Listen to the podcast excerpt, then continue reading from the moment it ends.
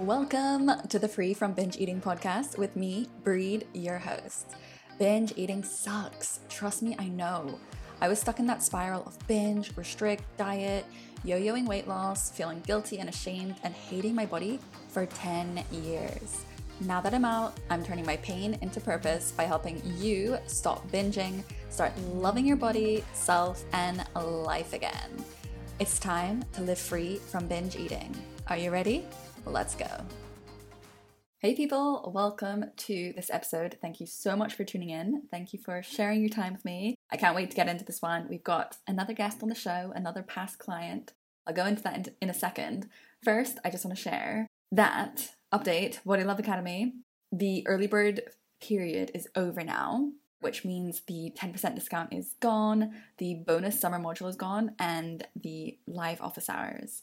Now, that doesn't mean to say that the course itself, this real gem, is not available. It is, of course, it's still here for you guys. If you join, what is it all about? You, if you join, you log in and you will have 10 modules there for you to dive into. It's totally self paced, so you could just jump into it and go hardcore, or you could take your time as you please. This is up to you because it's your journey. It's I emphasize it a lot in the course, but it's really all about integrating, practicing the things that we talk about, the tools you learn, taking time to really change your mindset around your body and those beliefs that are kind of holding you back from allowing yourself to just enjoy your body. So it's sort of DIY, do it your own pace kind of thing. Lifetime access, so you can revisit, you can take as much time as you want. The whole idea is I want to take you from the place that I used to be in, the place that so many of my clients used to be in as well, where we are just so hard on our bodies, just so critical, so mean. Like if I took the voice, my voice, the way I used to talk about myself, if I if a friend talked to me like that, I I mean they would not be my friend, right? Just very harsh and perfectionistic as well and scrutinizing and honestly just draining because the amount of time I would spend thinking about my body, thinking about how I can lose weight, how scared I am to gain weight, what food I need to eat to lose weight, or whatever it is, like, or how clothes looked on me, how I looked in photos, what guys thought of me. It was just draining, exhausting, time consuming, and more importantly, it was holding me and might be holding you as well back from just greater things in life, like things that you deserve, the life that you want to live, the life you want to look back on when you're this 80 year old grandma, you don't want to be looking back and being like, oh my God, what an idiot. Like, what was I doing all those years? And I was so cute and I was so lively and I had so much going for me. And all I was thinking about was how badly I needed to lose weight because my jeans were too tight. Your 80 year old self is going to be saying, girl, why, why didn't you just buy a size bigger? Why didn't you just live your goddamn life? So that's really what it's all about. It's about making that 80 year old grandma proud when she looks back and she sees this transformation that you'll make, internal transformation, and how it's going to free you up time wise, energy wise, emotionally. It's going to be amazing. So now that the 10% discount is gone, that leaves the course at £249, or there's a payment plan option, and that is three monthly payments of £99. So definitely accessible. When I think about what what I used to spend 99 pounds on. I was thinking the other day, I was like, I used to spend that much on my binge foods or like my binge takeouts, more than that every month. So it will definitely pay itself back in terms of the things that right now staying stuck is costing you. And it might not be something so obvious as food, it might be something that's less tangible, that's less that you can't really put a price on, like the emotions of staying in this low energy state, the things that you are missing out on, all these memories, parties, dinners, because you are not letting yourself enjoy your body, appreciate the body that you're in. So we got the payment plan. And if you're wondering, should I be joining Body Love Academy or is the 30 day more suited for me? I would say if your number one goal is to stop binge eating and heal the food relationship, I would jump into the 30 day reboot. But if you know that you're really at the root of it is the way you feel about your body, the way you feel about your weight, then I would definitely say choose Body Love Academy because it is so thorough in terms of really shifting the way you feel about your body. And oftentimes, that's really at the root of our food issues as well. So, you know you best, you know which is the goal that you need to work on most. I will say 30 Day Reboot has some body image work as well, just obviously not as in depth. At the end of the day, though, if you feel like you need a bit more clarification on which one suits you best, definitely DM me on Instagram at Free with Breed and we'll get that cleared up. You can let me know what your main struggles are right now, what you've already tried, what you're working through, what your goals are, and I'll help you out. Now, let's get into this conversation with Alex. As I said, one to one client. We worked together for five months this year, and she really came to me feeling tired, unhappy, and just so done with her eating disorder and how it was affecting her life. She will talk about how her story really began with anorexia in her mid teens and lasted eight years and involved a lot of binging as well. And it really just took over her life she just started a, her first full time job, and so had this life shift where she just didn't have the availability even to have an eating disorder because she wanted to show up with focus and energy at work. So she knew she needed change. So after stalking me, she said for quite some time, she eventually reached out and we worked together and she nailed it. She's worked through this fear of weight gain that was really holding her back from eating more food and adding more calories consistently which was probably the biggest thing that she overcame. So let's find out straight from her, straight from the source.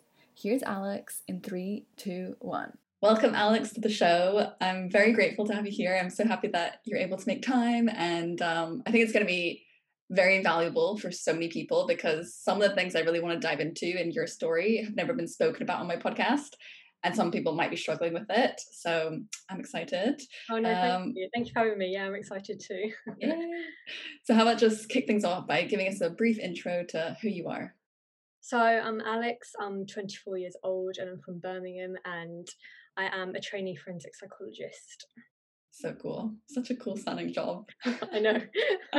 I enjoy it anyway like everyone will be thinking back to the crime shows. Yeah that's that's gonna be me in a few years. You'll yeah. see me in the crime shows. Oh my god that's so cool. I, I actually remember when you dm'd me before we started working and you mentioned your job and i was like oh my god that's so cool. i mentioned that in my in my intro.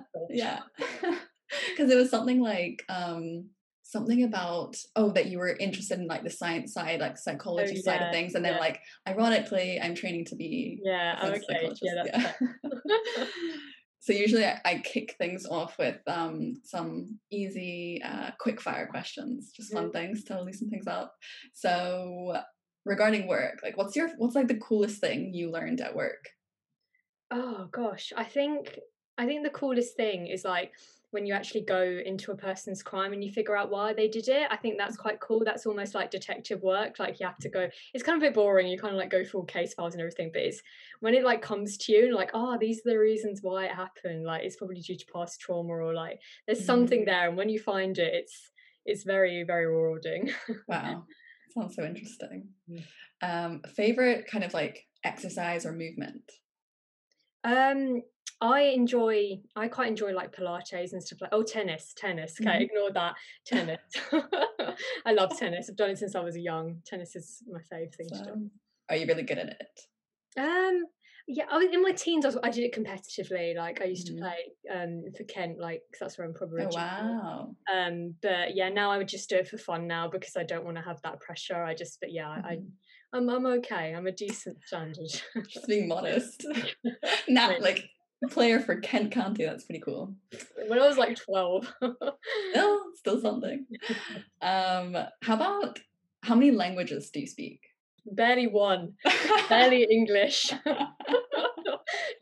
I, I did Mandarin for GCSE. I can say oh, okay. Ni hao and xie xie. That's what xie xie means thank you. That's that's all. Oh, niu nai. Niu nai means milk. That's all I can remember from it. Mandarin.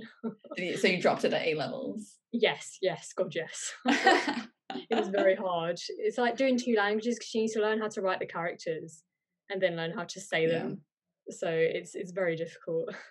yeah, I did it. I did it as well. Um, weirdly, like I did it in uni, like as my bachelor. Oh, Um, but then I I quit after a year and a half because I was like, nah, this ain't for me. yeah.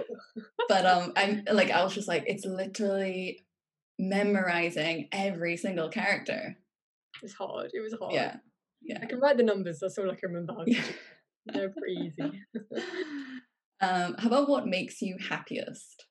I think what makes me happiest is um when like I take walks. I think I quite I don't do them as much as I I should really like, but I think when I'm you know take like taking my time taking a walk listening to like some nice music i really do i think that's what makes me happy just like being away from stress and just Mhm. taking that time to like be in nature and yeah obviously if it's not raining or something but if it's a Mm. nice day then yeah i think that's what makes me happiest Cool. I love that. Last question is my favorite of these questions. Your childhood celebrity crush. Oh, okay. Okay, this is gonna sound so weird. Did you ever watch Horrible Histories? Uh I think I read like the books. Okay, well, there's Horrible Histories on CBBC and Matt Baynton. To anyone listening, if you know, you know. you can look it up now. You just, I, Let me see. he's not even that attractive. Now I look back and I'm like, why? But, but when I was a kid, Alex was in love. Matt Baynton. I'm Yeah, I'm Matt Google Baynton. imaging him. I, M-A-T-T, ah, I can see how, yeah. I mean, I don't think he's that attractive now, but wh- when I was a kid, yeah. like, when you're That's like amazing. 11, like, that that was attractive. I can see that. okay, so quick fire done. Let's just go straight into your story. So let's rewind when things all sort of kicked off and started to spiral. What do you think kind of like started everything? And um, as much as you want to share, just like share with us what your journey consisted of up until you came to me, basically. yeah, so um, yeah, so my my history is predominantly having like um anorexia. So I had a diagnosed eating disorder.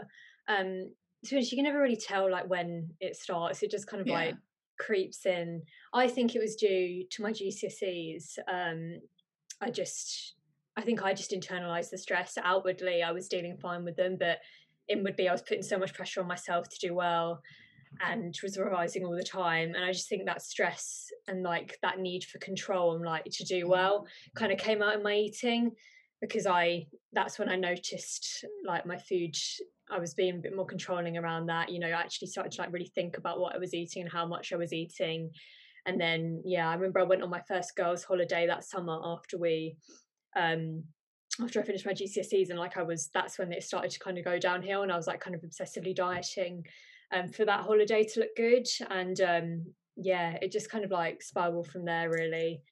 Um, I I think I started, so I, I obviously went into treatment, um, for that and i think it kind of like that's when I, my binge eating kind of started.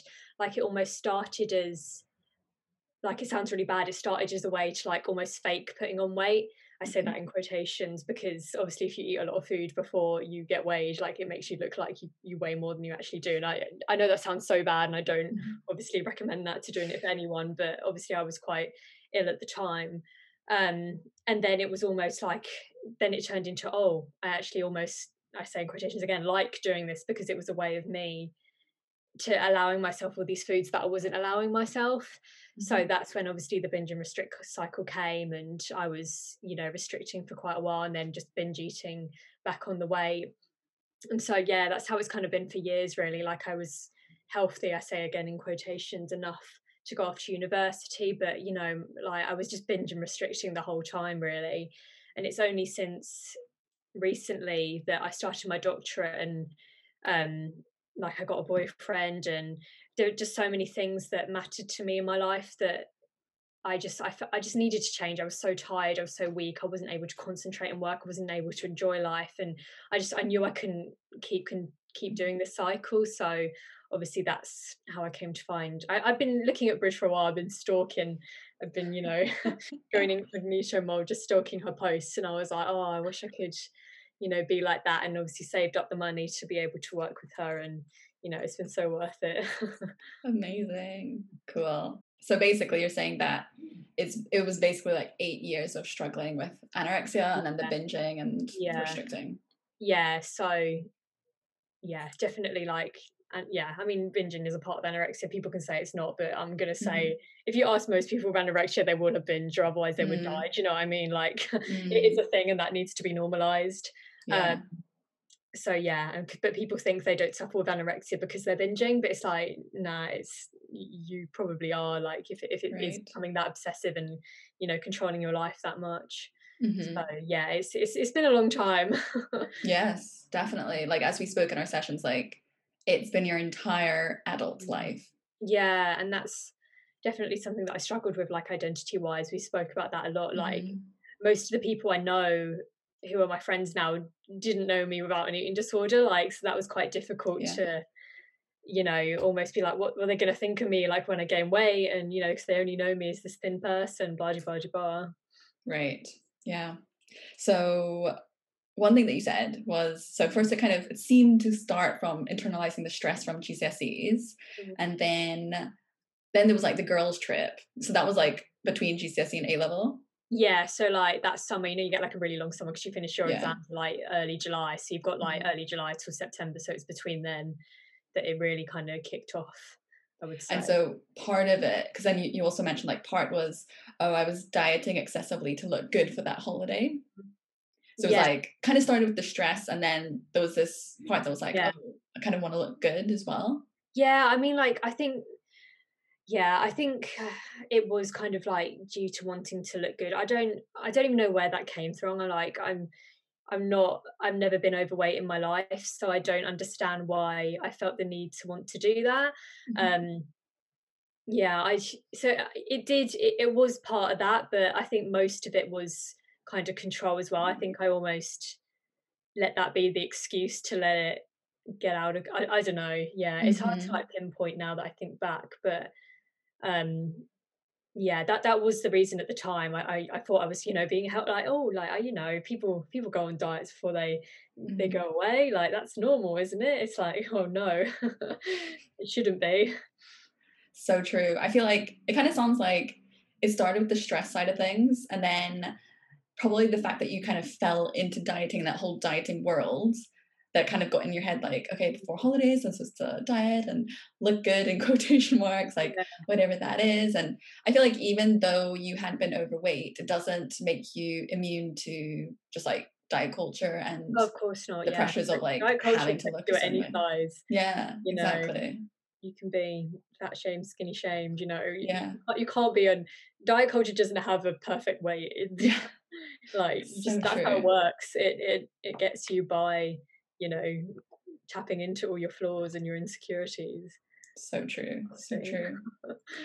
Um, and then you spoke about like in university, obviously you were also in the depths of your eating disorder, and you've told me many times that basically university was a really shitty time for you, didn't get the best out of it. Like Mm. totally the same for me. So what do you feel like? Um, I guess that you like missed out on.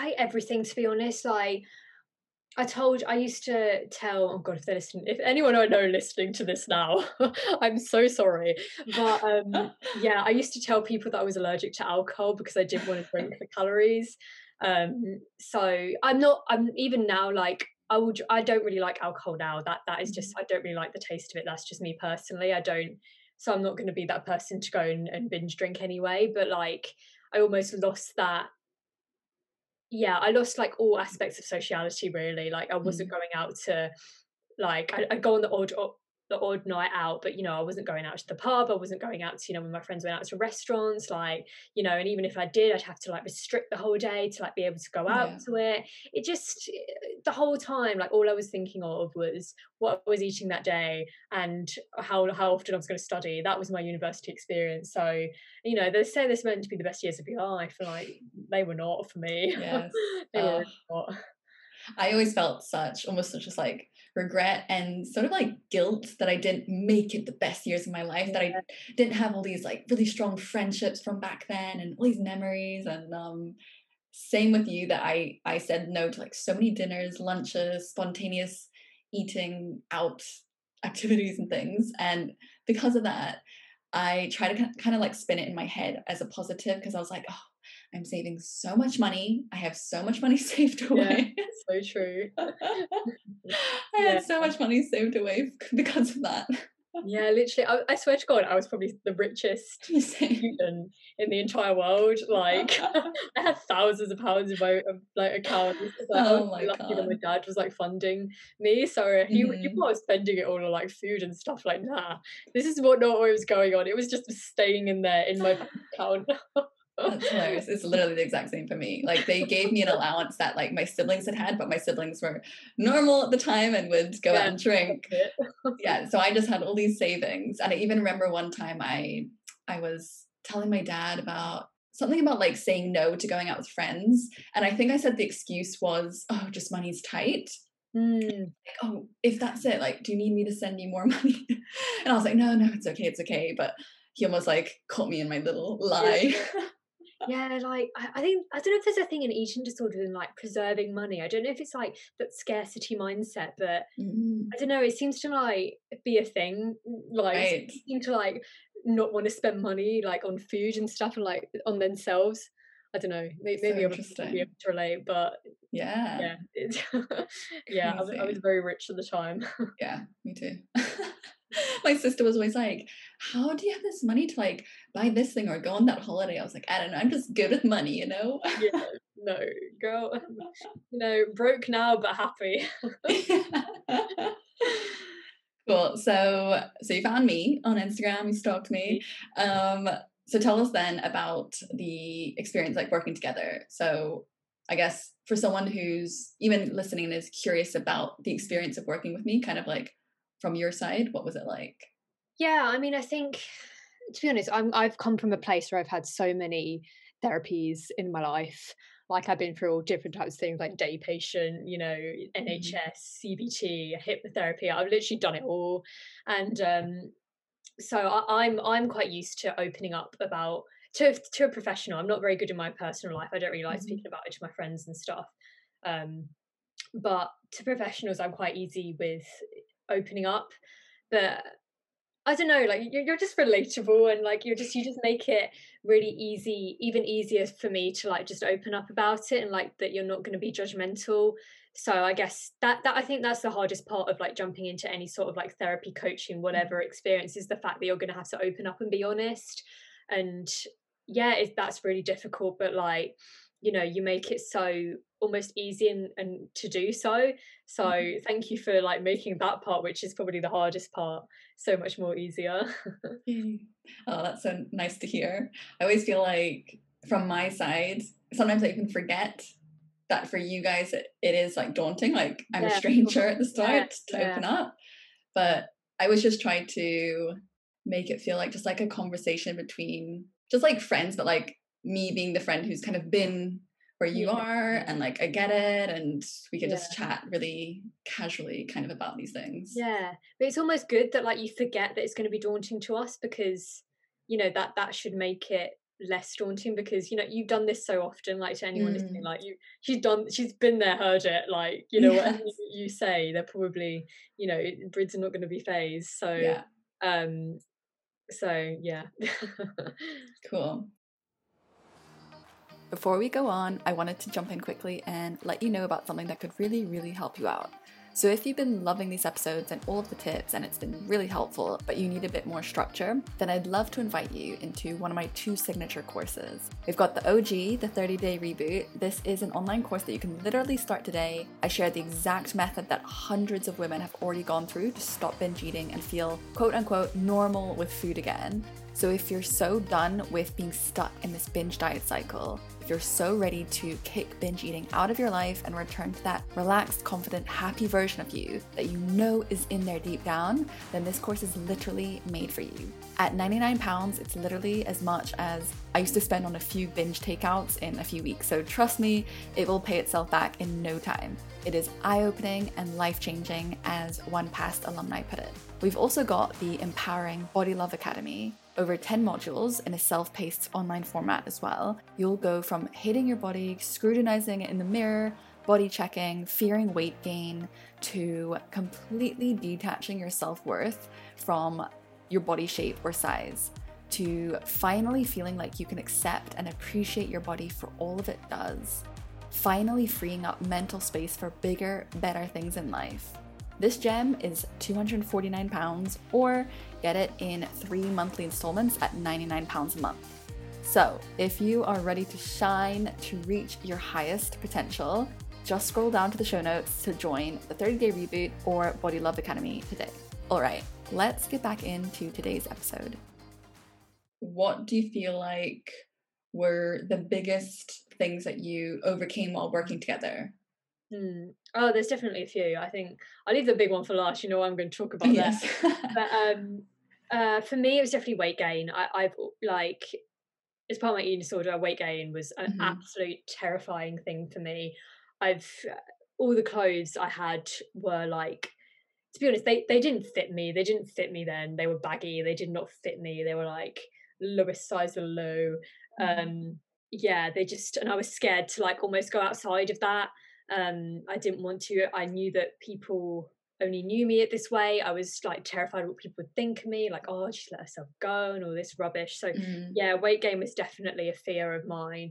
It wasn't put so much like having to eat more, like it was just the the weight gain. like, you know, mm. yeah. I think anyone would if you if eating food didn't result in weight gain, I don't think anyone would have a fear of eating food. It is the weight yes. gain essentially. Yeah. Like, so yeah, that that was a massive thing for me. And I guess that comes to the second one, like having to buy new clothes. That was definitely a bad thing for me. Like I remember this session having to tell you that I didn't want to get rid of these jeans. I just mm-hmm. like preoccupied with these jeans. Like I had to keep them. I liked the jeans. Yeah. I didn't want to go with them.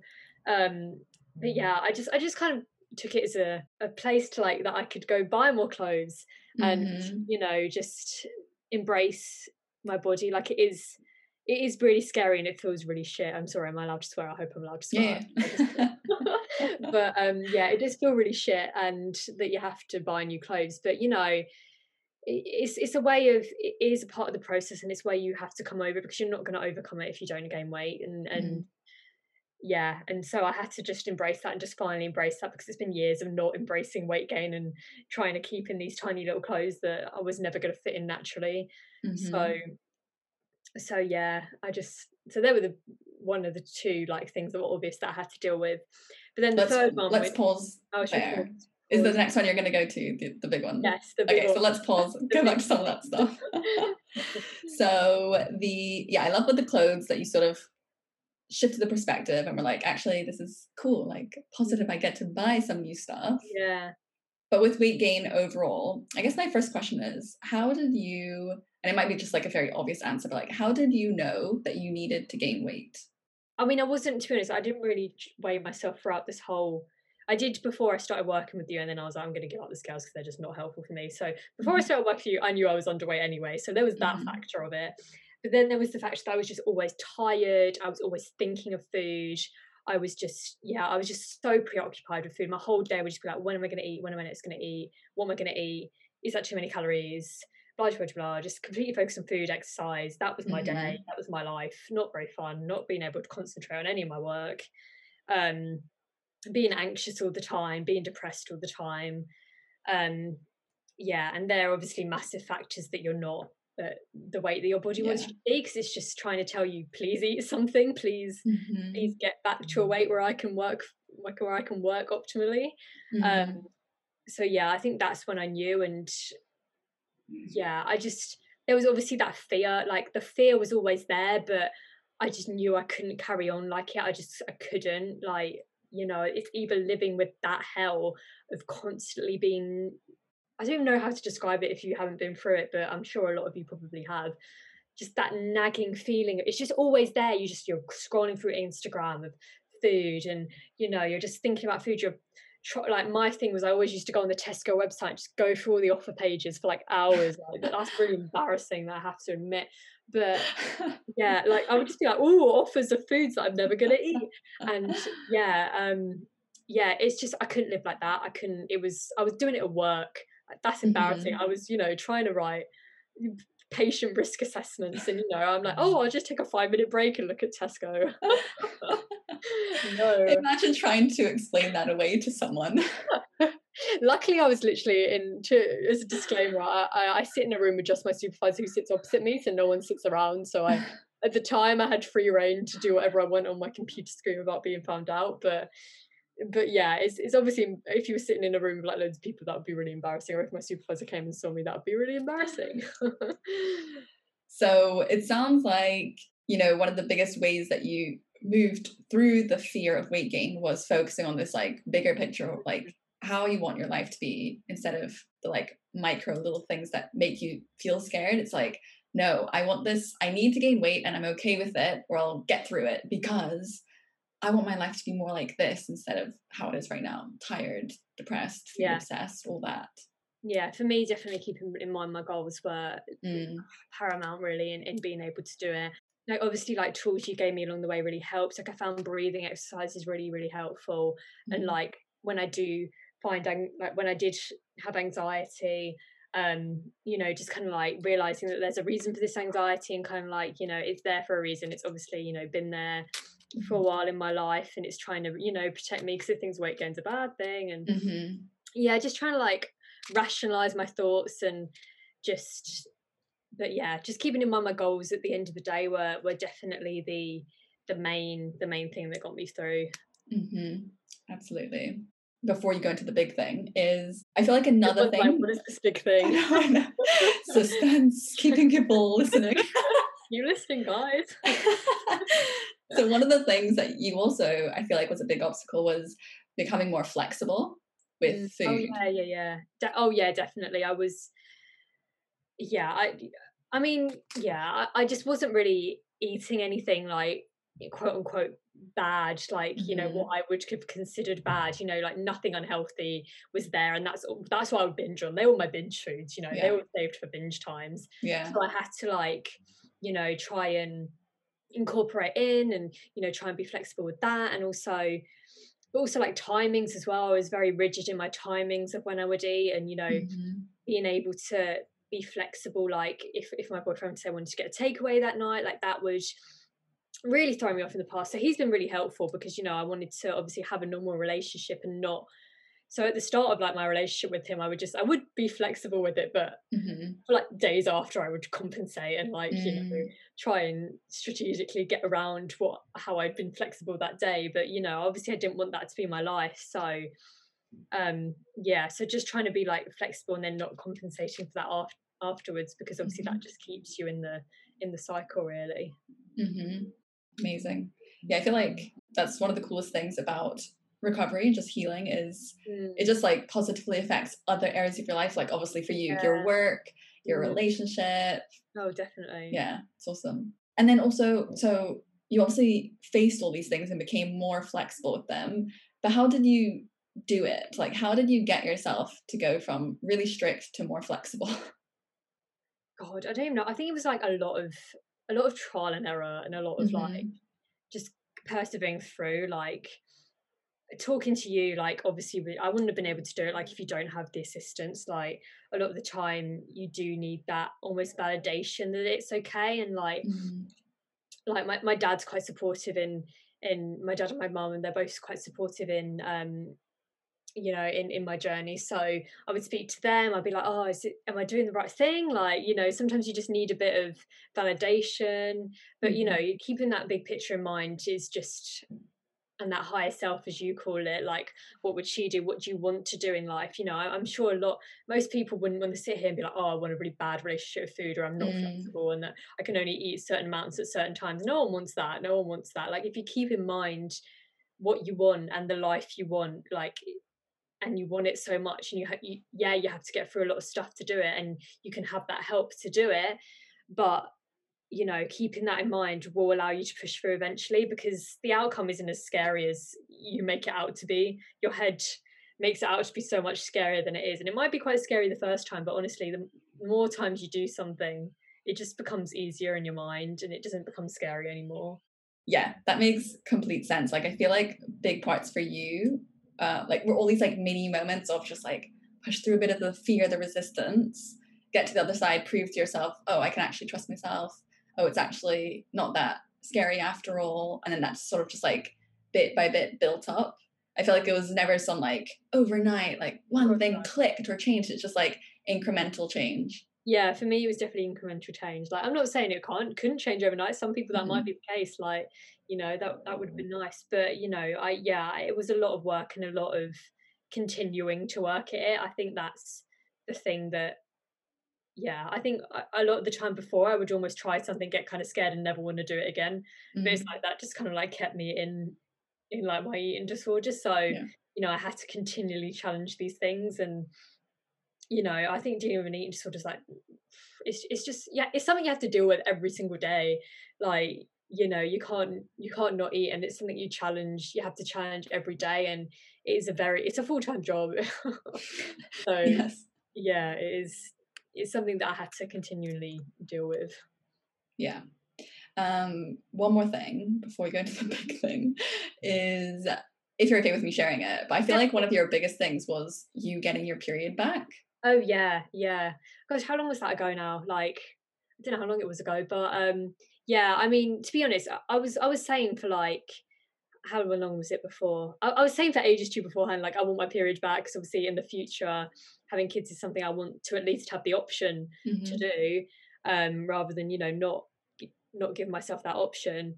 So yeah, I was, I was saying it for like weeks beforehand. Yeah, I want this, and then when it came, I was like, oh, I don't know anymore. But yeah, it just it did kind of hit me like a like a ton of bricks because I've just you know not had it for quite a while and you know like the instructor tries to tell you like oh you're done now like you know you, you can't eat anymore you can't gain any more weight because you know you're done and mm-hmm. that was mm-hmm. really hard to get through um so yeah i think i went through a bit of a a wobble i would say at that point like i, I don't think i like completely restricted at that time but mm-hmm.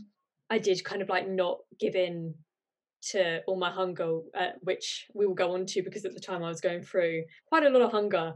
So I wasn't giving in to all that because I was almost scared that, you know, because my period came back, I was done. But then I realized that was dumb. Like I was saying to myself, like that that was really stupid. You know, I was getting back to being, you know, tired, and you know, it, it just it just wasn't the life I wanted to live. So I was able to like push through that again.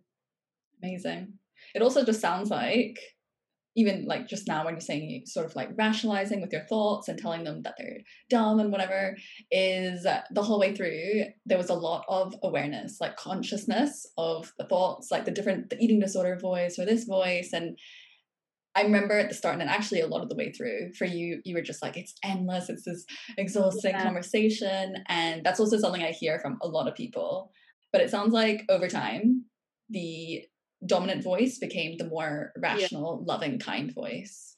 Yeah. I think even now, like I still it is still a more I still have to think about things consciously. Like a lot mm-hmm. of people can, you know, obviously just go grab some food when they're they're hungry. And for me, because it's just been so many years of, you know, not listening to my body and only eating at prescripted times, and ignoring hunger outside of that i still have mm. to think okay am i actually hungry like mm-hmm. should i get something so it's still quite conscious for me but i am when once before you know if i would have them thoughts like in between i don't know in between meals if i would have thoughts hungry i would just shut that down like you know no you're not you're not eating you know we're not good but now i can the dominant and higher self and obviously mm-hmm. rational me voice is definitely the more dominant one i am able to tap into that more than before amazing well that kind of segues me to the next topic because you mentioned trust and kind of for so many years not trusting your body, your hunger cues, and letting the eating disorder voice kind of just like lead the way and just like silence off any hunger or what your body's desires were.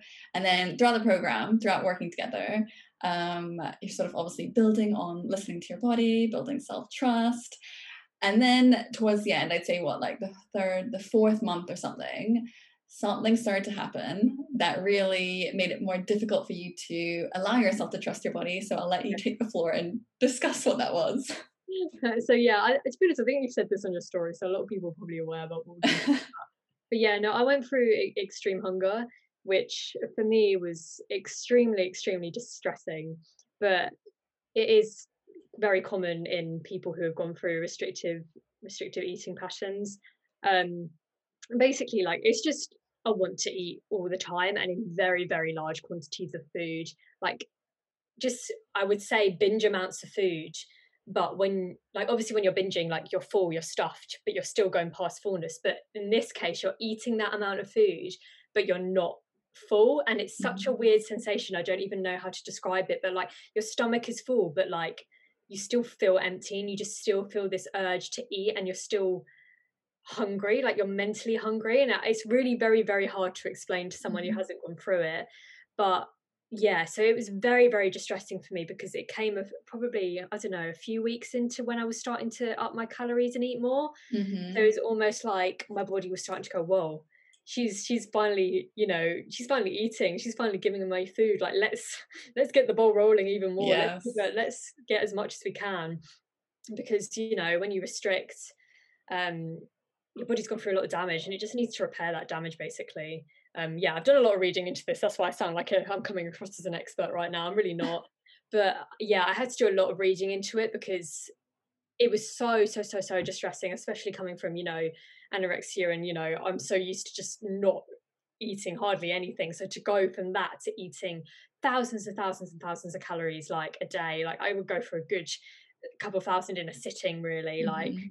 I was hitting probably five, six thousand a day at some point, um, just because that's how much my body needed. And yeah, it scared the hell out of me. And I remember coming and I was just like really, really scared about it. And I did have a few wobbles, and there were a few days where I was just like, you know what, I can't do this, especially when my clothes started getting tighter and you know you have a lot of water retention. It's it's not very pleasant at all.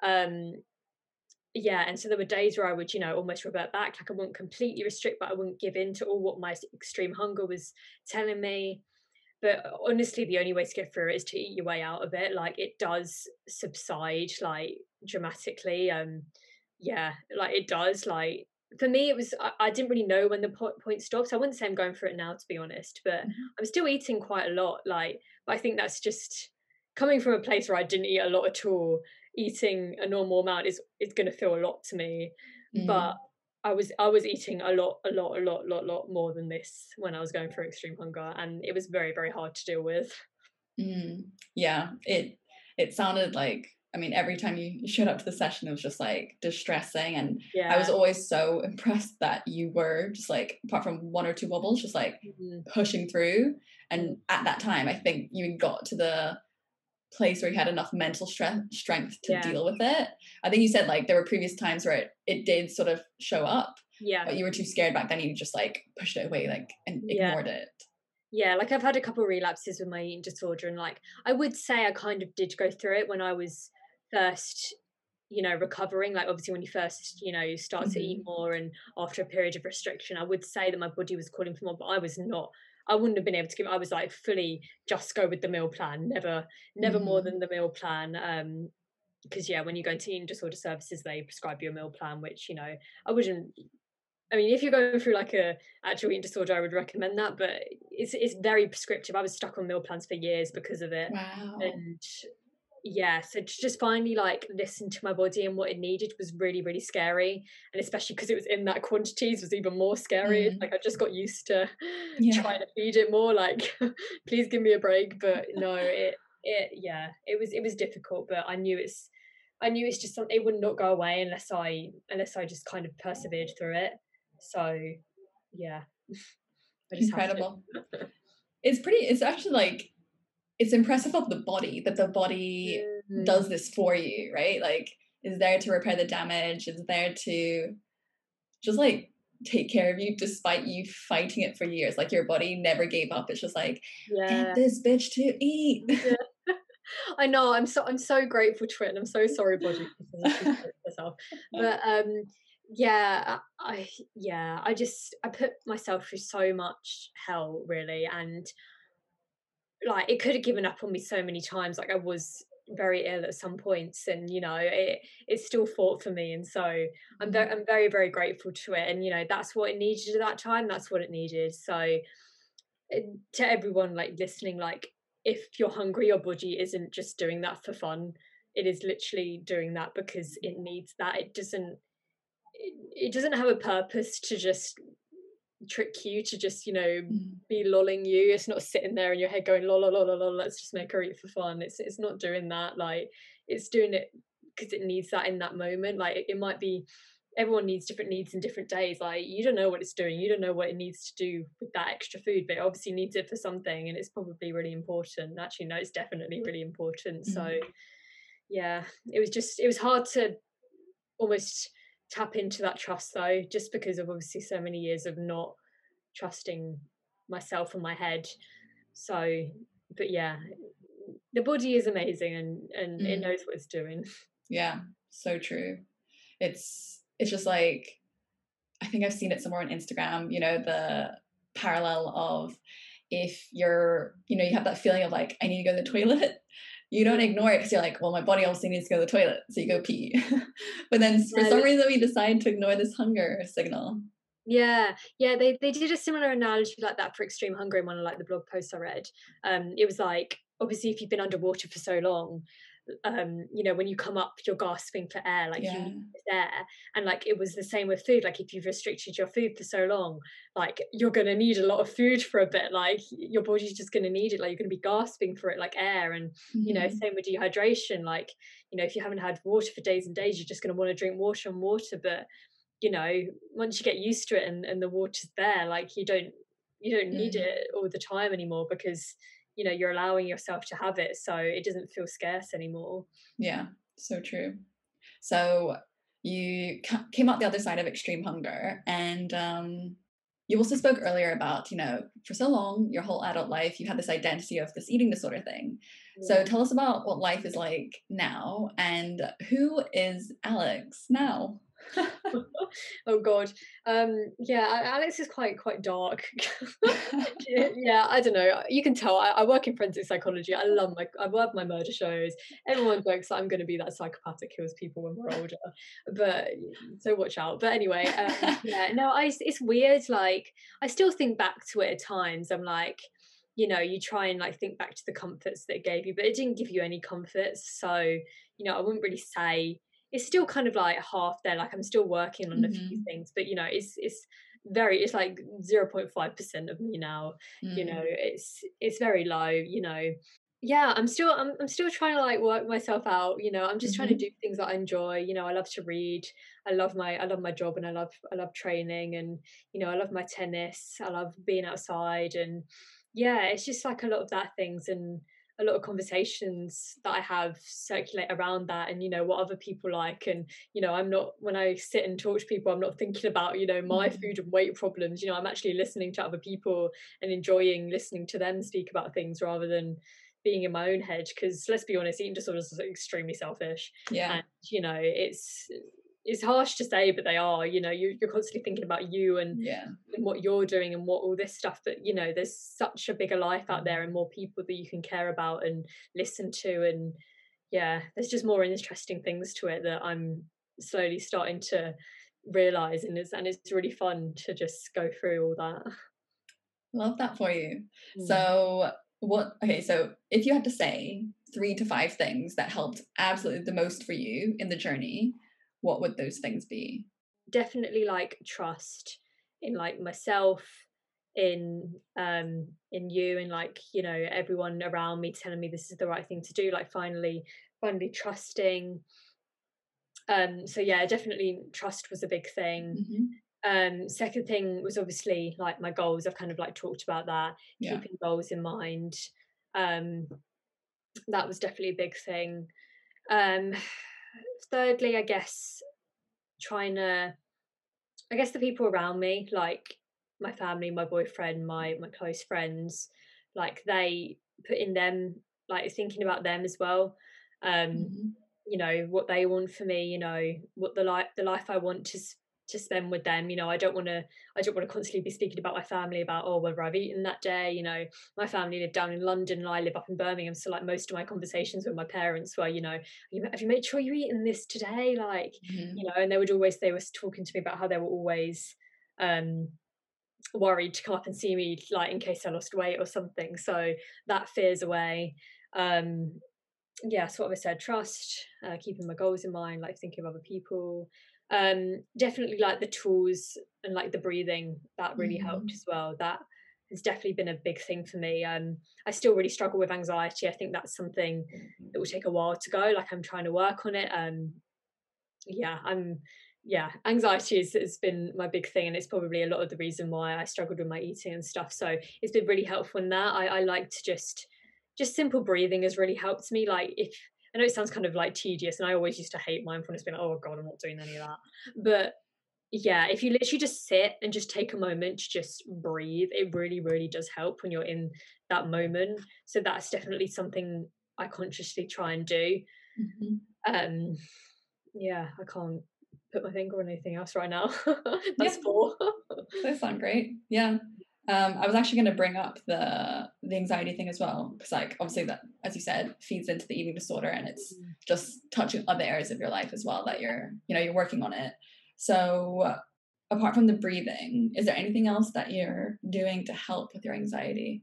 Mm, I guess like I, I, always forget like what it's called, but that like five step thing that you taught, mm-hmm. like yeah. um you'll probably have to go through it because I can't remember now. I've yeah. got it written in some of my notes somewhere that I go back to doing it, but it's almost just like recognizing the feeling and like like feeling it and like you know recognizing that it's there like why it's there rationalizing it I, I feel like rationalizing you know coming from like a science background you know trying to like find objective mm. you know reasons for and against that does help me because a lot of the time you know my anxiety isn't coming from a place of truth it's coming from you know my head making stuff up so if i try and find you know because if, if you try and find ways to to you know accept the anxiety it's going to con- continue to itself so you just have to kind of like try mm-hmm. and find the facts what is definitely true um you know and a lot of the time when you find that you know it isn't it isn't true and you can kind of just focus on that more so and kind of like try and move on with your day and just distract yourself really mm-hmm, distraction mm-hmm. helps for me as well trying to get on with something else mm-hmm. Yeah i feel like a lot of the time we just assume we're just we don't even think that the thoughts in our head might not be true. Like it's just default that we assume it's just like true. And then we never really yeah. step away observe them and be like oh actually this is a complete lie or this is just like bullshit. That's some story that i've just kept for x amount of years and it's not really helping me so maybe i should uh, not subscribe to that thought because it's not really helping me. It's just making me feel anxiety over whatever like something that i think is going to happen in the future that probably won't even happen. Yeah yeah exactly. I think because obviously it's something in our head like you know all of our other senses don't deceive us like a lot of the time. Like you know when we see something we see something like you know and if something's telling us in our head like you just automatically believe it's going to be true because you know that's just what's coming up but and you know especially like what diet culture drills into you all the time like that fuels it as well mm-hmm. so yeah I, I, it's a work in progress yeah yeah um, definitely yeah but it, definitely like fueling yourself fueling yourself helps. Yeah, definitely absolutely. to get the anxiety down. If you're eating enough, anxiety, like yeah, when you're not eating enough, you definitely feel more anxious. Yeah, yeah. I feel like I mean it goes back to you know like Maslow's hierarchy. Like one of the ba- basic things we need is obviously food. How can yeah. we possibly focus on like building our career, like yeah. creating deep connections with people if we're just not feeding ourselves? Yeah, exactly. Our brain just won't work.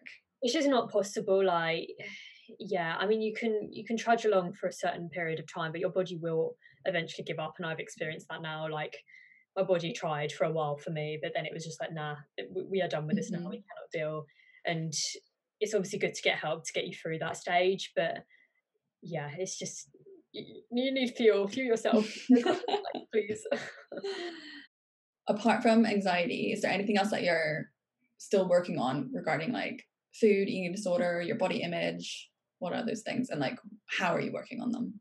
Um yeah i mean i'm definitely still trying to work on um incorporating like what we call like bad in mm-hmm.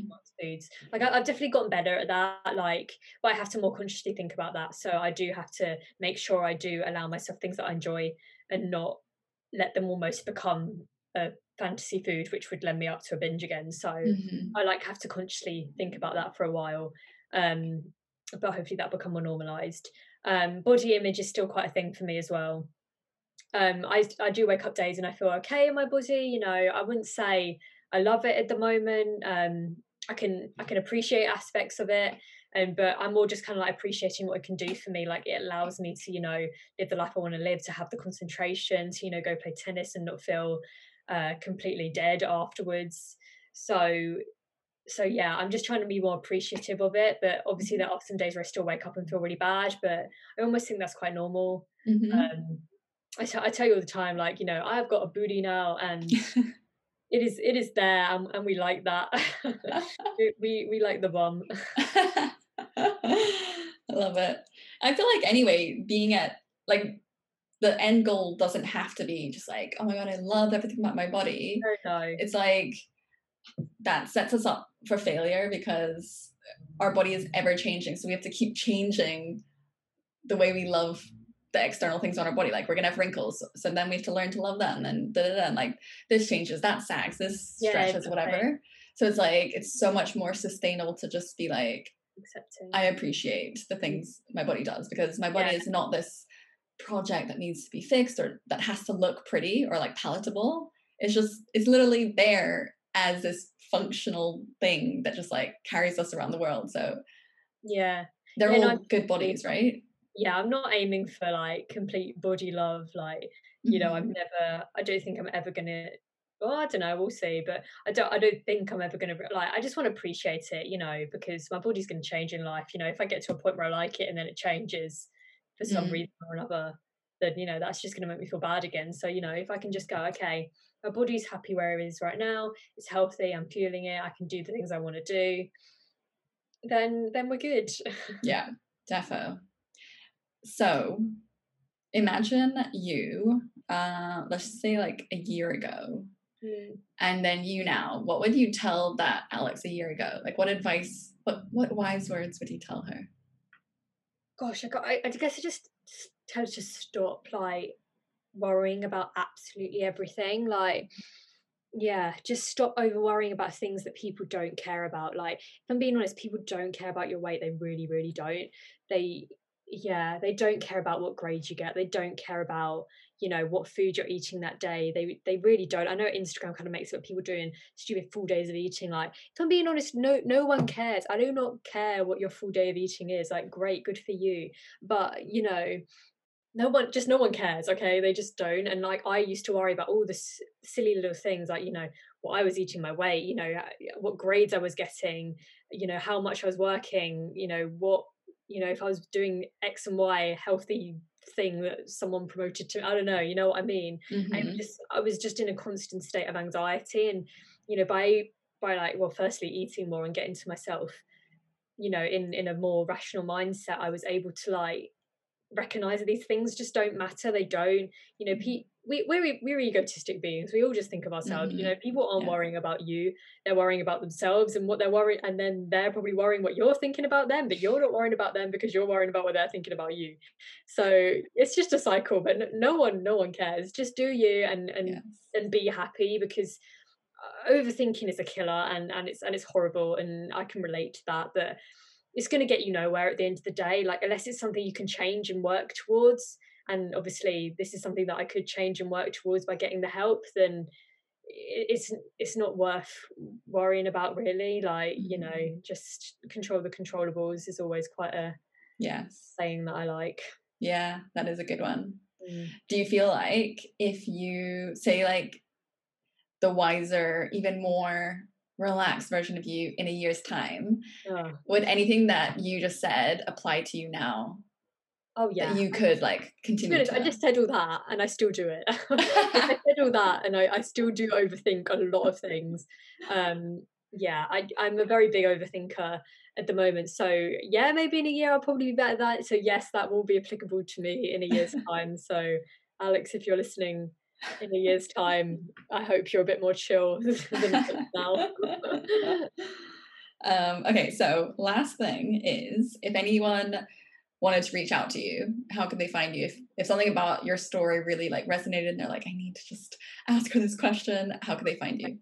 oh, um, yeah, I guess you could like find me on Instagram or Mm-hmm. Um, I think what was my thing, Lily Alexandra. Um, I'll put it in the show notes. Yes, put it in the show. Just yeah, honestly, like I'm happy to speak about anything that I went through. Um, I'm quite open about it. Um, yeah, I'm I'm happy. I'm happy to speak if anyone if anyone really wants to, or if you want to chat chat crime shows, I'm totally down as well.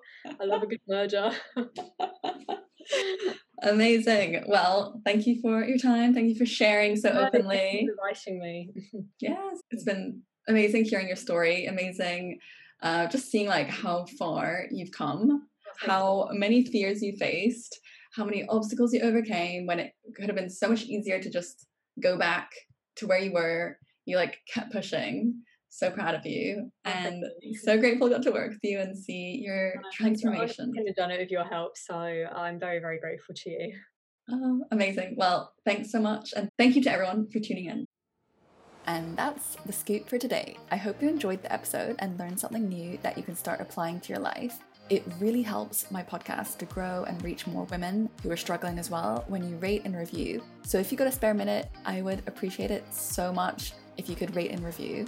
And if you took something from this episode, it would mean the world to me if you could share it with someone in your life. Change someone's day, mood, or even their life. Be that person. I know I absolutely love it when my sister sends me podcast episodes. It just shows me she's thinking of me and she wants to help me elevate alongside her.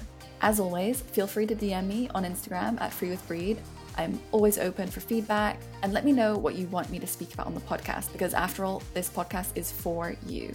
Okay, that's it from me. Have a wonderful rest of your day, and I will see you next time.